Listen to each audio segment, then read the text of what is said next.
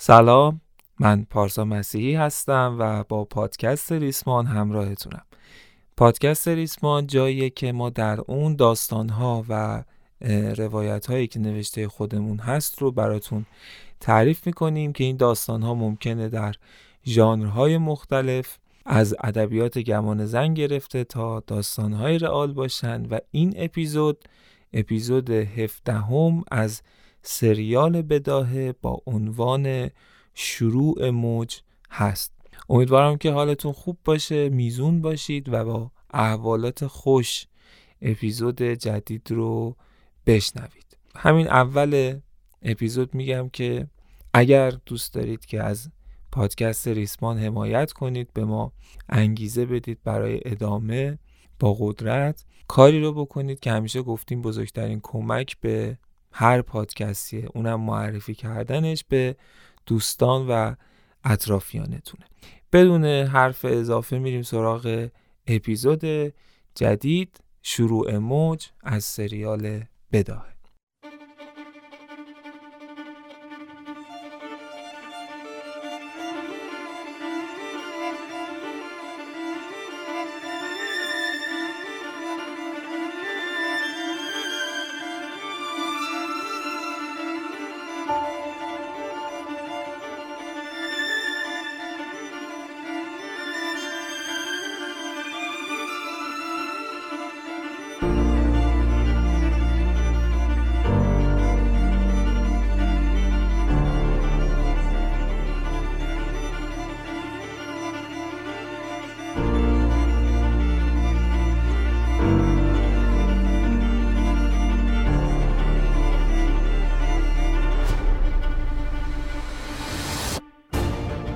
توی این اپیزود هم دو تا ماجرا رو تعریف میکنیم و اول هم میریم سراغ سیاوش.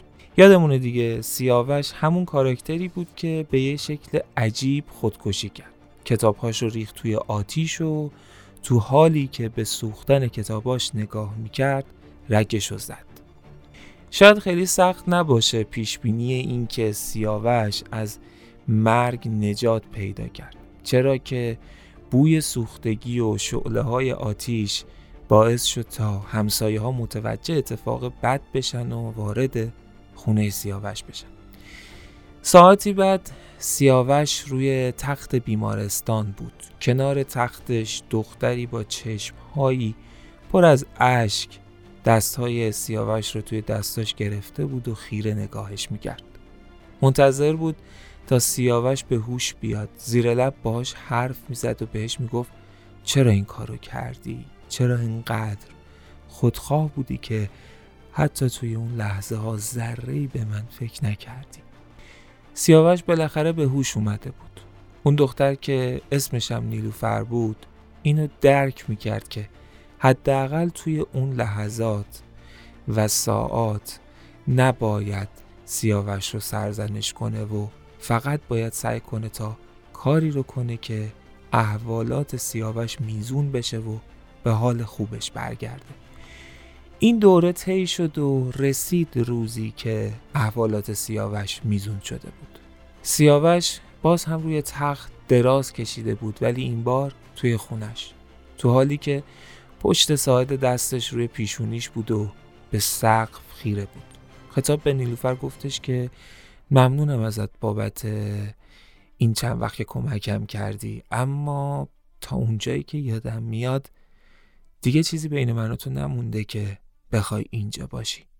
دمت گرم.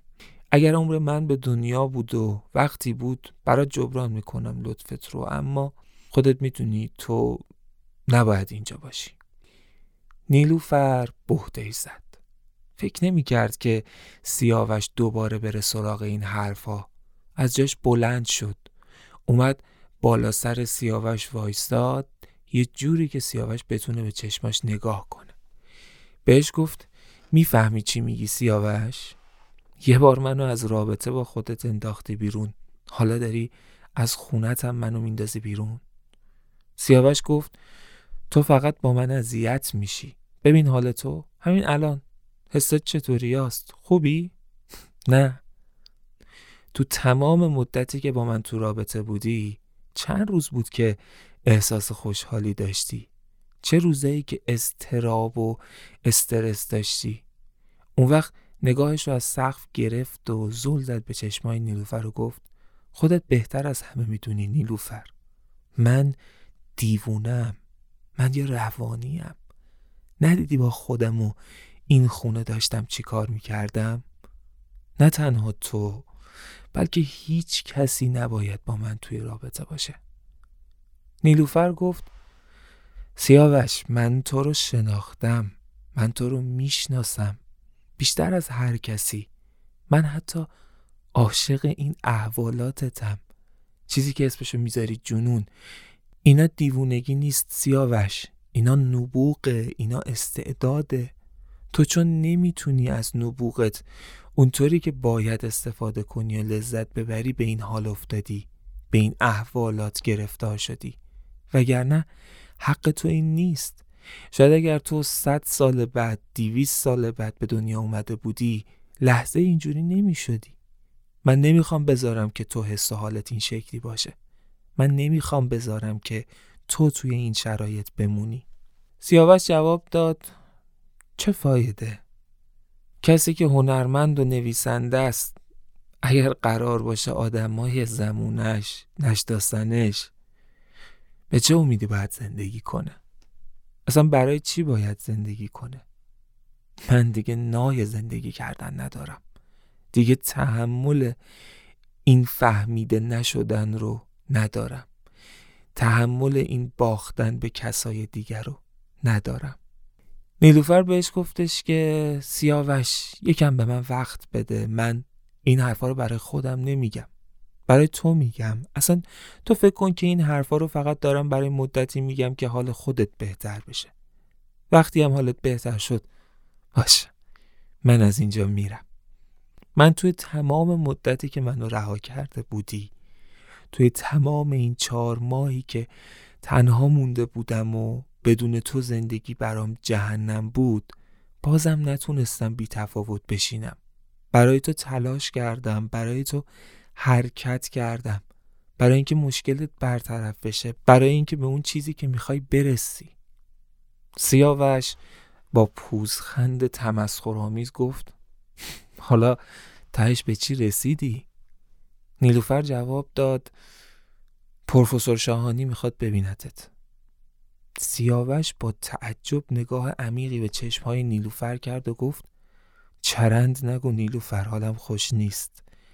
نیلوفر جواب داد به خدا راست میگم، اینهاش، اینم پیامش. یه دقیقه وایسا، شاهانی خودش میخواد ببیندت. و اون وقت توی گوشیش دنبال چیزی گشت و گوشی رو گرفت به سمت سیاوش تا سیاوش مطمئن بشه از حرفش.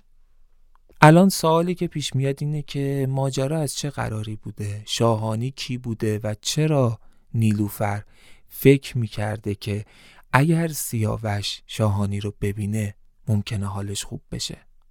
یا بهتره بگم ماجرا از این قرار بود که سیاوش از همون دوره کودکی دیوونه‌وار به ادبیات و علل خصوص داستان علاقه‌مند شد.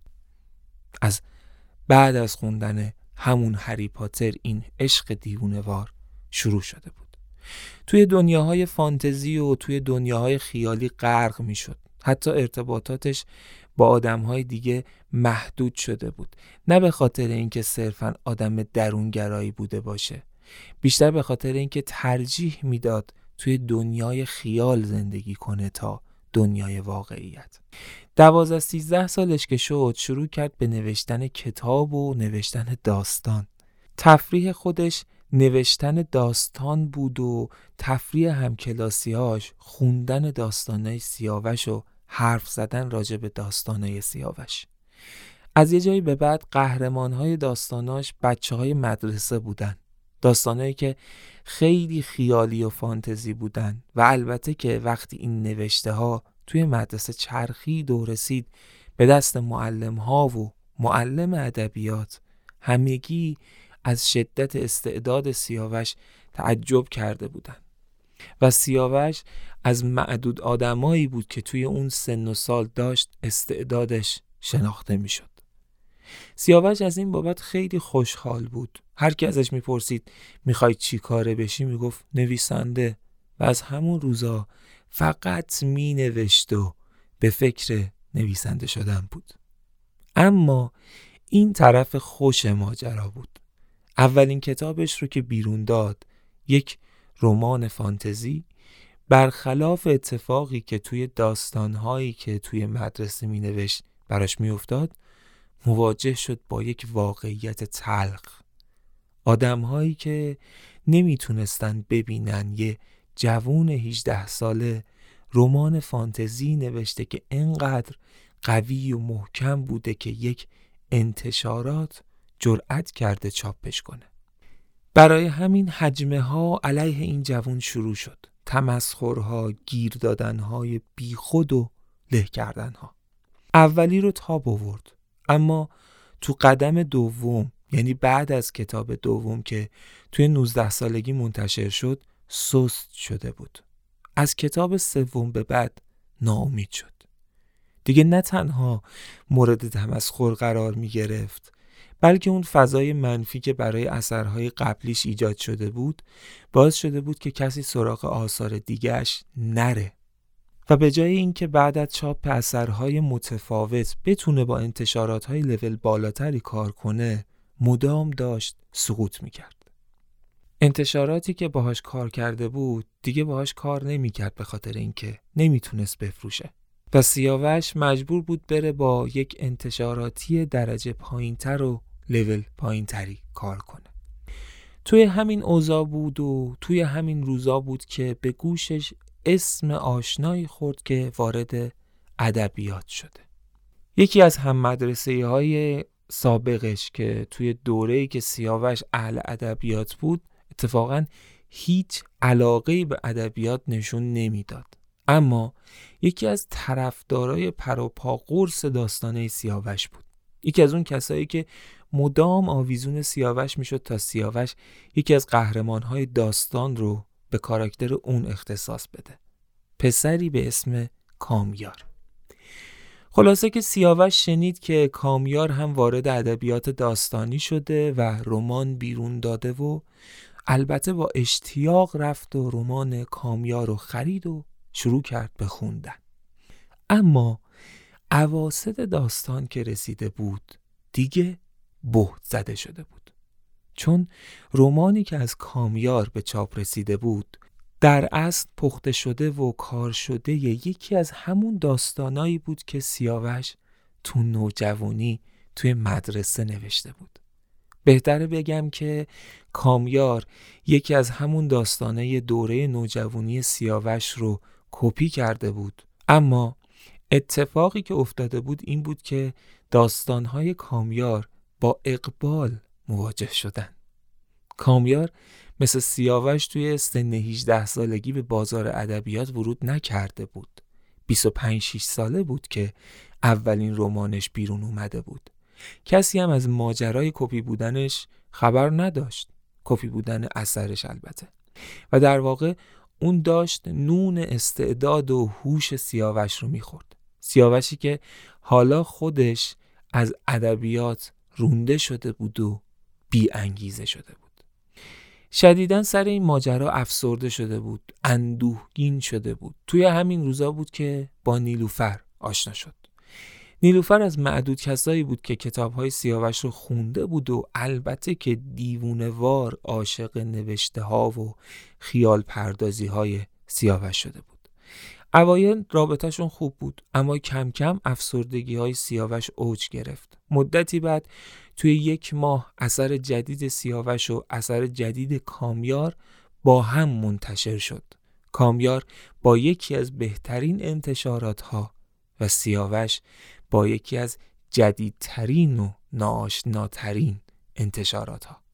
اتفاقی که افتاد این بود که اثر جدید سیاوش باز هم یک شکست کامل بود، ولی اثر جدید کامیار باز هم با اقبال، اونم اقبال عجیب، روبرو شد و عجیبتر و دردناکتر و تلختر این بود که باز هم قصه و داستان جدید کامیار کپی یکی از همون داستان‌ها و طرح‌های سیاوش بود که توی نوجوانیش نوشته شده بود.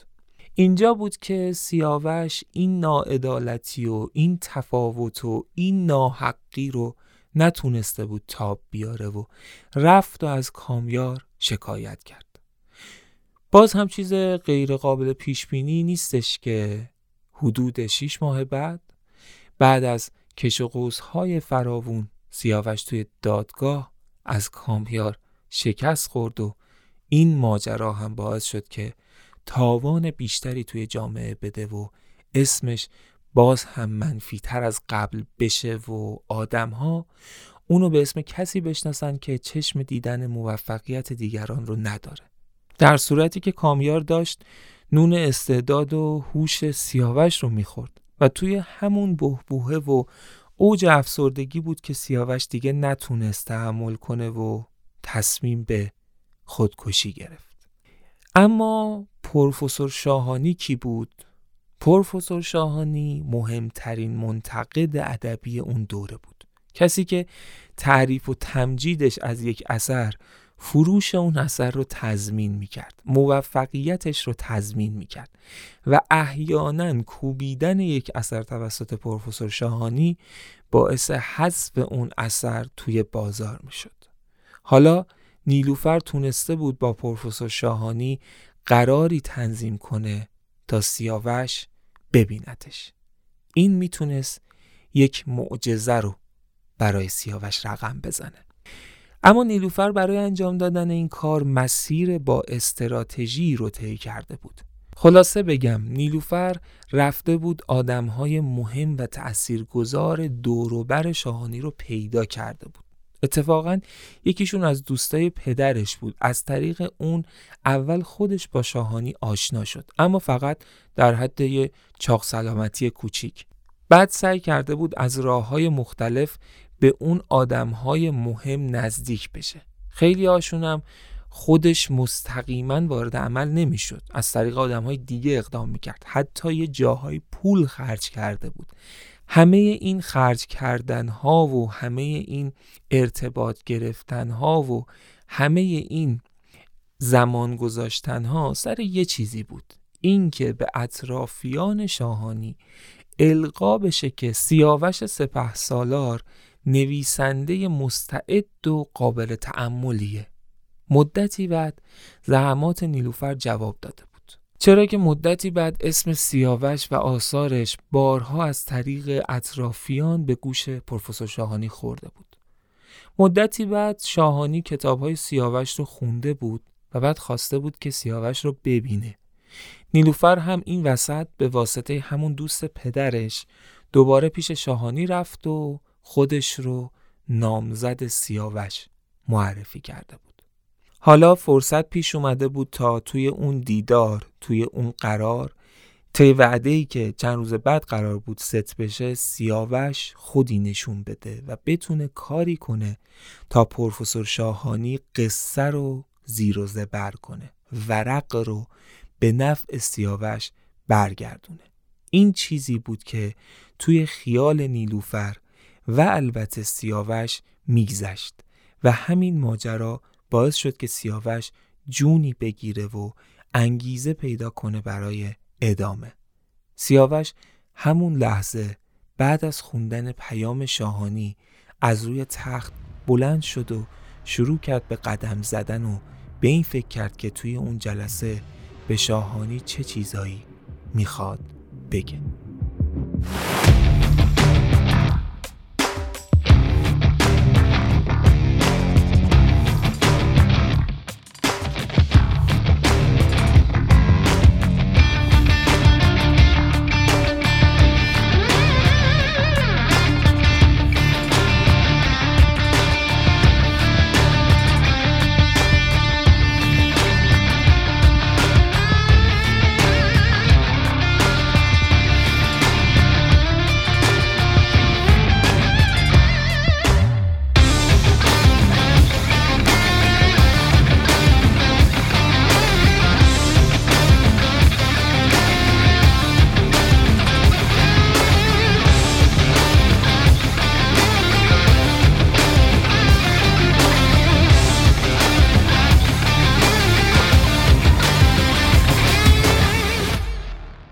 حالا میریم سراغ ماجرای دوم این اپیزود، ماجرای حامد.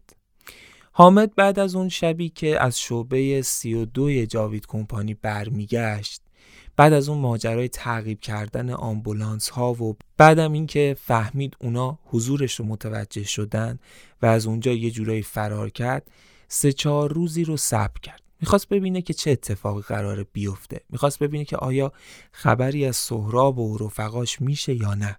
اما وقتی دید که یکی یکی سر و کله خانواده هر کدوم اینها داره پیدا میشه و توی کلانتری ها دارن اعلام میکنن که چند روزیه که اینا بر نگشتن خونه، فهمید که ماجرا احتمالاً خیلی بیشتر از اون چیزی که فکرشو میکرده بیخ داره. برای همین شروع کرد به برنامه ریزی کردن.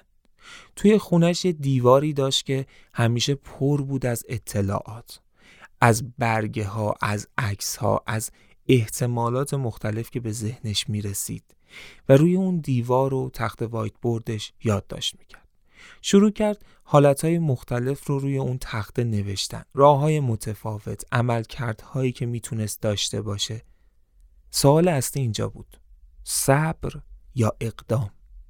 مدام بین این دو حرکت میکرد که باید استراتژی اصلیش کدوم باشه.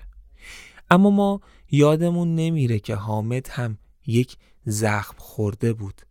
کسی که زخم خورده، کسی که درد کشیده، رنج کشیده، انتظار براش سخت‌ترین کار دنیا میشه، حتی اگه عاقلانه باشه. برای همین حامد اقدام رو انتخاب کرد. میخواست ببینه که ماجرا از چه قراره و باید چی کار کنه. برنامه‌ش رو چید و بر اون مبنا عمل کرد. اولین قدم برای حامد گفتگو با شهباز بود. یادمونه دیگه شهباز کی بود دیگه؟ همون مدیر مسئول مجله و روزنامه آگاهی ما که اولین مطلب علیه جاوید کمپانی که توسط سهراب به اسم پارسا مسیحی نوشته شده بود رو توی مجله و روزنامه هاش چاپ کرد. خلاصه که اولین قدم برای حامد همونطور که گفتیم گفتگو با شهباز بود. باید از سمت شهباز وارد عمل می شد.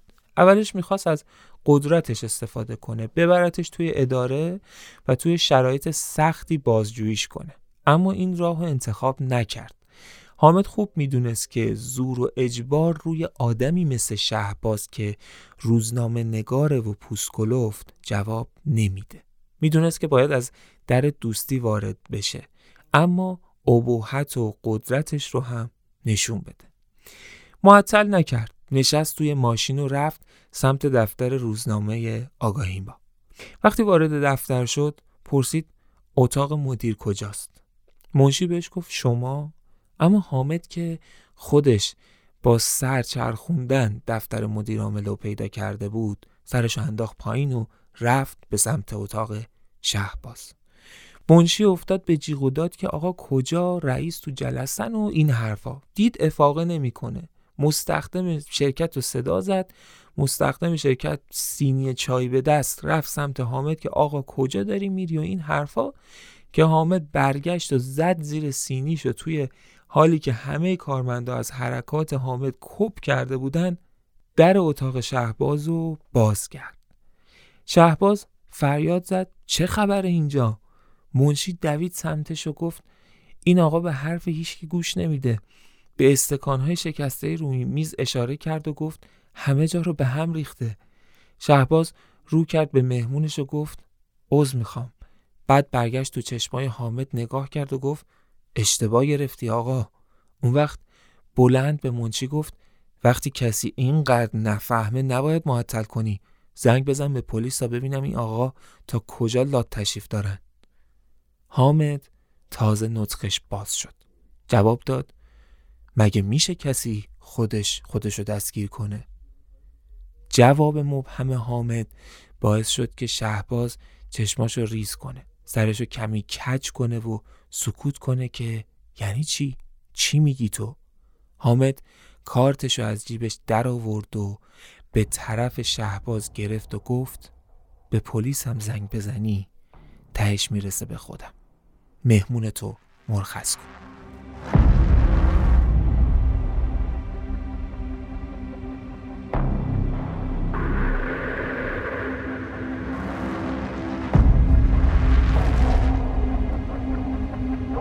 چند دقیقه بعد حامد نشسته بود روبروی شهباز توی اتاقش. چای داغ جلوش بود. قدم اولشو خوب و سفت برداشته بود. ابهتش نه تنها کل دفتر و بلکه شخص شهبازو گرفته بود. شهباز سیگاری روشن کرد و عمیق کام گرفت و گفت توی این دفتر کم پلیس و کلانتر و کاراگاه نیامده بره.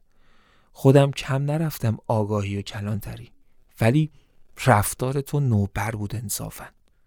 حامد گفت درست میگی، رفتار من بر اساس شغلم درست نبود، اما من برای شغلم نیست که اینجام.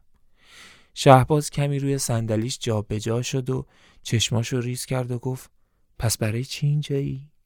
حامد گفت برای سهراب، رفیقت. ازش خبر داری؟ شهباز تعجب کرده بود. گفت یعنی چی؟ رفاقت سهراب و من به تو چه؟ اگر حرفی داری درست بگو، انقدر با سوال پرسیدن پیش نرو. حامد از جاش بلند شد. رفت یه نخ سیگار از پاکت سیگارهای شهباز برداشت.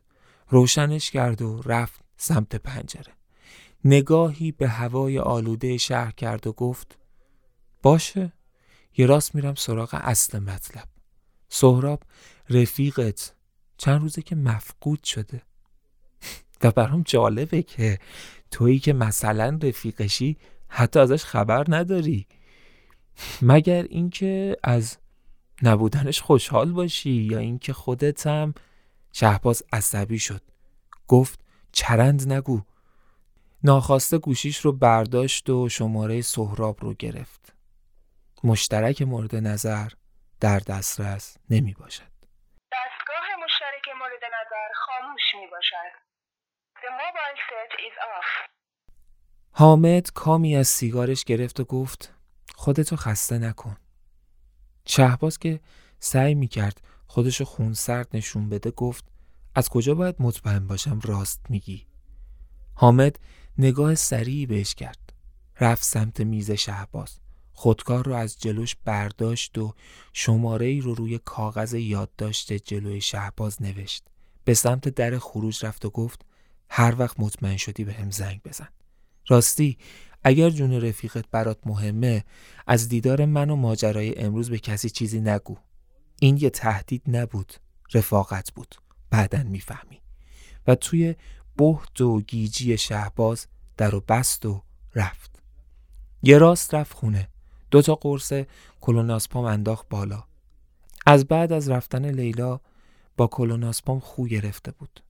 خودشو پرت کرد روی تختش. چشماش که داشت سنگین میشد، تلفنش زنگ خورد. شهباز بود.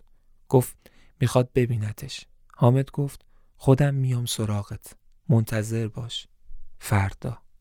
تلفن قطع کرد. به خواب نیاز داشت، به پناه نیاز داشت.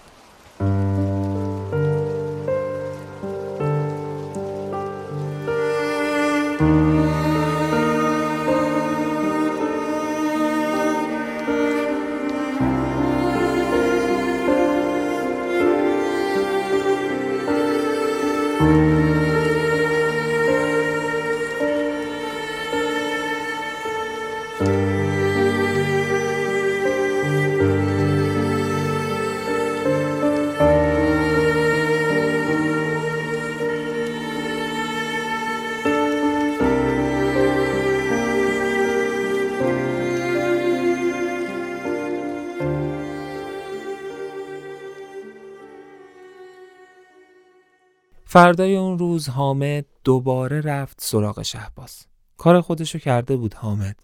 شهباز مثل کسی که گوشه رینگ گیر کرده باشه و منتظر کمک مونده باشه، حالا که مطمئن شده بود سهراب مفقود شده، میخواست ببینه این پلیس مرموز چی برای گفتن داره و راهی برای کمک هست یا نه. حامد بازی میداد شهبازو. البته که شهباز هم بلد کار بود. بالاخره روزنامه‌نگار قهاری بود، اما اینجا به دو دلیل تسلط همیشگی رو نداشت. اول اینکه به شدت نگران سهراب بود، دوم اینکه خودش هم میترسید. با خودش فکر میکرد نکنه بلایی سر سهراب اومده و حالا قرار سر منم بیاد. برای همین بازی میخورد از حامد. حامدم تا میتونه سال پرسید، بازجویی کرد. دمی شبیه بازجوی قهار، بیرحم و قاطع بود، دمی شبیه دوستی وفادار، آروم و دلسوز. همه این بازی ها هم برای این بود که کار داشت حالا حالا ها با شهباز. باید میخش و محکم میکوبید. خوب که جولان داد، تازه شروع کرد به تعریف کردن برای شهباز. ماجرای تشکیل گروهی علیه جاوید کمپانی توسط سهراب و براش گفت. ماجرای ورود با نقشه‌شون به جاوید کمپانی رو گفت و ماجرای ورود نیروهای امنیتی و در آخر هم آمبولانس هایی که بدنهای اونا رو با خودشون بردن. حتی اون فیلمی که تو روز حادثه با گوشیش از ورود نیروهای امنیتی جاوید کمپانی به شعبه سی و دو گرفته بود رو نشونش داد. به اینجای ماجرا که رسیده بود، شهباز با صدایی گرفته از بغض پرسیده بود یعنی کشتنشون؟ و حامد جواب داده بود هیچی معلوم نیست. این یکی از چیزاییه که ما باید بفهمیم. شهباز به هم ریخته بود، خیلی. یکی از چیزایی که به همش ریخته بود این بود که چرا سهراب از این ماجراها هیچی بهش نگفته بوده. این باعث میشد کمی به اون پلیس یعنی حامد شک داشته باشه، اما توی اون لحظات هیچ راهی جز همکاری با حامد به ذهنش نمی رسید. وقتی شهباز توی اوج استیصال از حامد پرسید حالا باید چی کار کرد؟ چرا شما که پلیسین کاری نمی کنید؟ حامد خوشحال شد. رسیده بود به اون جایی که می خواست. شروع کرد به زدن حرفایی که می خواست. به شهباز گفت اگر پلیس میتونست کاری کنه که تا الان کارو جمع کرده بود. چیزی که مهمه اینه که قدرت قلم میتونه خیلی فراتر از اسلحه باشه. ما باید راهی رو که سهراب شروع کرد ادامه بدیم. شهباز پرسید چی؟ حامد گفت باید پشت هم مطلب علیه جاوید کمپانی چاپ کنی. همکارای دیگت رو هم همراه کن. توی اوج کار هم همین ماجرای سهراب و بلایی که سرش اومده رو رو کنید. باید یه موج بسازیم. موجی که یواش یواش تبدیل به یه سونامی بشه تا جاوید کمپانی رو از بین ببره. وقتی نگاهی به چشمهای نگران و پر از تردید شهباز کرد، جلو رفت و گفت مطمئن باش اگر جای تو سهراب برعکس بود، سهراب تا الان این کار رو شروع کرده بود.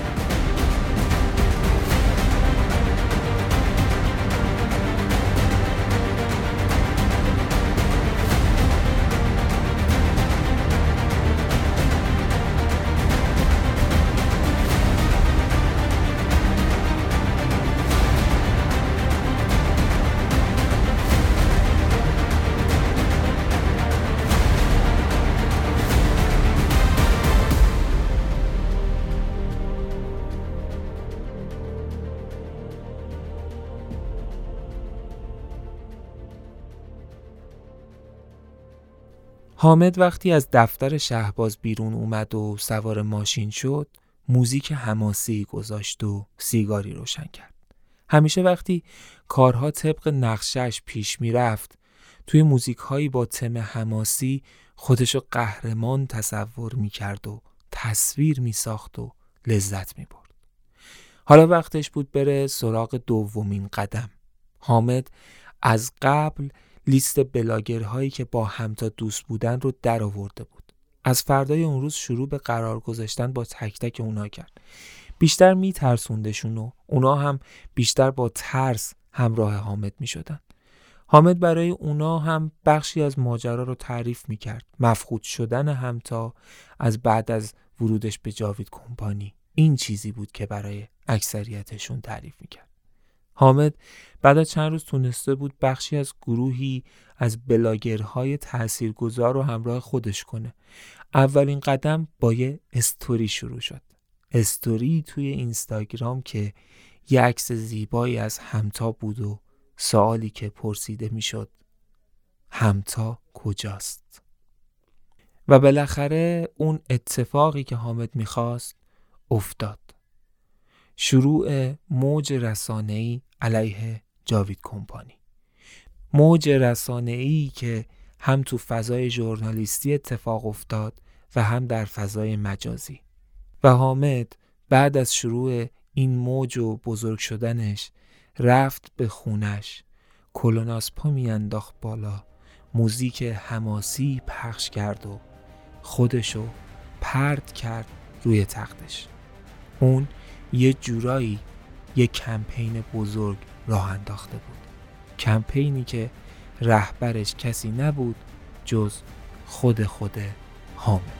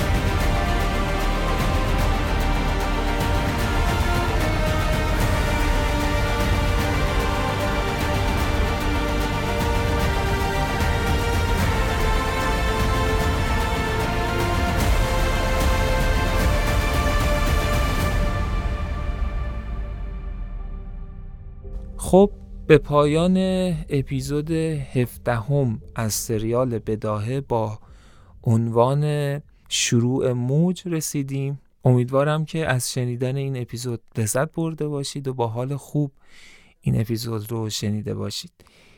بازم مثل همیشه تشکر میکنم از همه شمایی که کنار مایید، همراه مایید، حمایت میکنید ما رو به هر طریقی که میتونید. دمتون گرم. منتظر خوندن نظراتتون مثل همیشه با شوق هستیم. و در پایان تشکر میکنم از همه دوستانی که توی این اپیزود به من کمک کردن برای تولیدش. ممنونم از محمد سعید محمد رضایی، حنانه محمد رضایی، حمید محمدی، متین شیر محمدی، محمد ساعد، محمد مومنی، فاضل خردمند و جواد رحمانی عزیزم. امیدوارم که حالتون خوب باشه. تا اپیزود بعد، فعلا.